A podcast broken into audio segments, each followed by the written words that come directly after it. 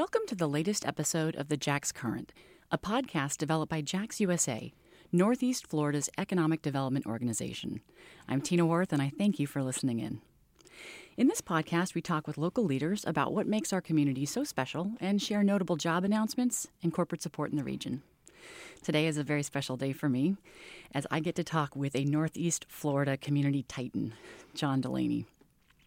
Originally an attorney by trade, he served as Chief Assistant State Attorney, then General Counsel for the City of Jacksonville. He became Jacksonville's mayor from 1995 to 2003, leading the city through some significant infrastructure improvements. Mayor Delaney then became President Delaney of the University of North Florida, an institution that has seen tremendous growth in size and strength under his leadership.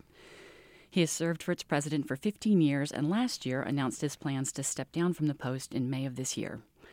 He has been involved in too many civic and nonprofit boards to list, but Jax USA is particularly grateful for his service both on our board and as past chamber chair.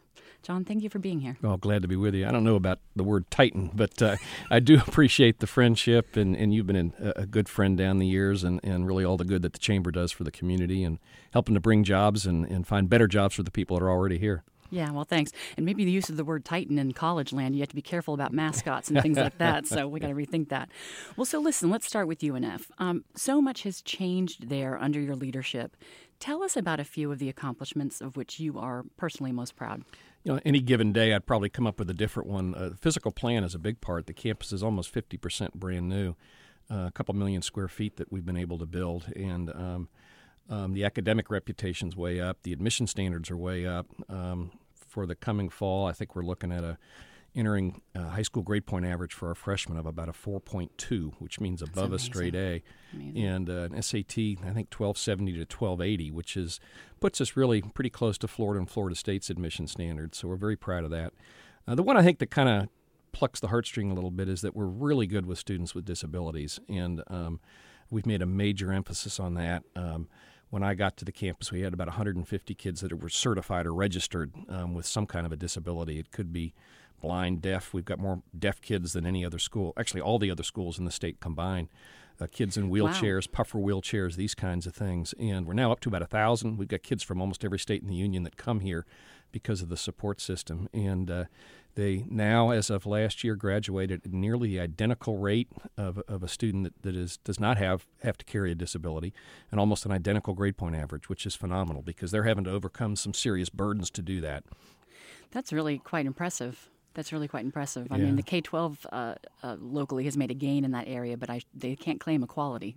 Yeah, well, you know, there's a little bit of a winnowing that they have to have college capacity to be able to, to, to get into UNF. But uh, but it's it's it's that one you feel good about. Uh, you know, if you circle the campus once or twice, you're going to see at least one kid in a puffer wheelchair. You know, the, the kind that, in fact, when I left, somebody was writing with a stylus in their mouth and sitting in a wheelchair on a mounted iPad in the in, in the engineering building, and so it's uh, that's good stuff. But it's it's uh, you know we, we we have the highest job placement rate of a university for, for people employed in Florida, and ahead of all the other universities, and um, and a lot of those stay locally. Um, as many as 60% of our students don't even come from the region um, uh, of our freshmen, but expect 75% stay in town. They, they, get an internship with a local business, and, and uh, the chamber has been helpful in that. And then internships are a great way to for the employer to kind of do a test run, you know, on a student, and for the student to say, "Hey, do I really like this business? Do I like this company?" So, nearly all our interns do end up staying with that company when they graduate. All right, that's um, very good. You know, I used to be a, a guide on campus, a, a, presidential envoy many years ago. I don't recognize the campus now. it's grown so much in just such a short period of time. Yeah, Adam Herbert, who who was the the uh, president in the '90s, um, I took him to to lunch at the New Student Union. Oh, God, it's probably five or six years ago, and he stopped. We walked straight from my office out the back door, and he stopped. He said, "Wait a minute, where am I?" And it's around that pond where the boathouse was. He got disoriented, and uh, and he had really done the bulk of the building himself when he was president. But, yeah, uh, you've had the unique perspective of having been both Jacksonville's mayor and then the president of the city's major university. What particular insight has that provided you? Yes, I I, I don't think it's an insight necessarily. That it just sort of reaffirms. Um, the perspective of how wonderful this community is to, to live in and to raise a family in. And, and I often say it has the advantages of a small city without the disadvantages that small cities have, the limitations. And uh, concurrently, it has the advantages of, of a big city without some of the downsides that come with a big city. And it's a it's really an easy town to get around in. You know, no town is easy at five o'clock. We're at uh, 7.30 or 7.45 in the morning. Even Waldo has, or Starke have problems at those times. But um, um, the, the higher ed opportunities are terrific in this town. You've got four very different universities and colleges with Edward Waters College, Jacksonville University, and FSCJ. And we all work very, very well together. Not every town has those kinds of variables, you know, within the city. And uh, our students t- remind me that um, UNF is the closest university to a beach on the East Coast, which is a great recruiting advantage. That sounds like something a student would yeah. would, would focus on. Um, so, a slight shift, and this is uh, this is something I found perspective. Uh, uh, particularly interesting when I first moved here and you were mayor at the time. Um, I've since learned that you were the first Republican elected in the city since 1888, um, defeating the incumbent. In your second term, um, Jacksonville citizens voted on a package of community infrastructure improvements via a half cent sales tax, um, loan, uh, known locally as the Better Jacksonville Plan. So basically, like you took on the status quo, a couple of in a couple of unique ways in very different situations, and you won both. Um, what did you take away from those experiences? Well, just a slight correction. I actually ran against not the incumbent, that was Ed Austin, who was a dear friend of mine, but two former mayors, um, Mayor Godbold and Mayor Hazouri, and we've all become friends since. Which uh, if I remember back to that campaign, it's kind of hard to believe that we've become friends afterwards. But um, Um, and then, um, and actually, I'm the only mayor that hasn't had a, a reelection campaign, um, which is still a bit of a jolt. An historian told me that. It's because basically every four years Jacksonville has a mayor's race, you know, whether we like the incumbent or not. um, yeah, the, the referendum was a unique one. Uh, we had, at the end, by the time I left, we'd cut the property tax rate by 10%. And we did that with a lot of shrinking of the workforce, but there's different ways to count it, but we cut it by between a quarter and a third and with no layoffs. Did it through attrition, efficiencies, some privatization. And so the message to the city, the city felt good. The Jaguars were winning. In 99, they were back in the AFC championship, and the town felt good about itself.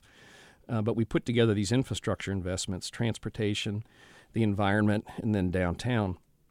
The library and the arena are two examples of four of the four projects we had downtown, baseball park. Mm-hmm. And I said, you know, Jacksonville's it's great and it's going to be even better next year. But wouldn't we have a better Jacksonville if we had this kind of investment in the infrastructure? And, and it won by a landslide. Um, kind of the definition of a landslide is 55% or more, and I think we had 58 or 59%, which is amazing because it did include a tax increase. But people liked those projects, and I often described it that the citizens decided to invest in themselves, and a lot of places don't do that. No, no, that's not mm-hmm. necessarily an easy sell, but it is interesting because in uh, a lot of our promotional materials when we were trying to reach out to people outside outside the market. The signature infrastructure components of that Better Jacksonville plan feature prominently in how we sell the region. Oh, that's nice to hear. Yeah. yeah. Surprise people remember. That's nice to hear, too. so, particularly for our listeners out of market, and you've touched on some of it in terms of, you know, it's small without being too big and big without being too small, but um, kind of what makes Jacksonville and really the Northeast Florida region as a whole, um, a, really special place to live, work, and play. So, what are sort of you, have been on plenty of our economic development deals. Um, what represents the best selling points of the market, um, given your background? Well, there's a lot. I mean, I, it's it's a friendly and welcoming community, and and really, 40 years ago, it wasn't. It was it was uh, like a lot of southern cities. It was kind of closed in. Um, it you know, it's got a very temperate weather. Uh, and if you've lived up north, I grew up up north, um, snow is optional. Um, the city passed a human rights ordinance, um, of which I was proud to be a part of, um, to protect um, our gay citizens' rights. Uh, it voted a tax increase on itself. Um, even the tax rates here are very, very low uh, compared to the rest of the country. And the environment's nice. If you like to boat, fish, golf, surf, kayak, there's really not a better place to do it. I heard a movie director that was in town to film a movie. Um, we get those every now and then. They said Jacksonville has everything except mountains. We can get, we can get, you know, a horse farm. We can get a um, a ranch house. We can get a beach house. We can get Spanish architecture. You know, we can get really, we can get a jungle. We can get uh, kind of a um, arid field, and and it's really true. We've got all that. You know, you can live on a creek, a lake, a river. Um, and uh, and, and and that's pretty unique. Um, I had when I was mayor. Um, I was up with the Chamber of Commerce. Jerry was on this trip, and we went to visit the major employers that are headquartered in the Washington D.C., Philadelphia, New Jersey, New York corridor. Huh. We had three in a row that told me the exact same thing, and we said, you know, we're just coming. Do you have any problems in Jacksonville? We appreciate your presence. And they said, oh, we got a big problem with Jacksonville, and my heart sunk. And I, oh God, what?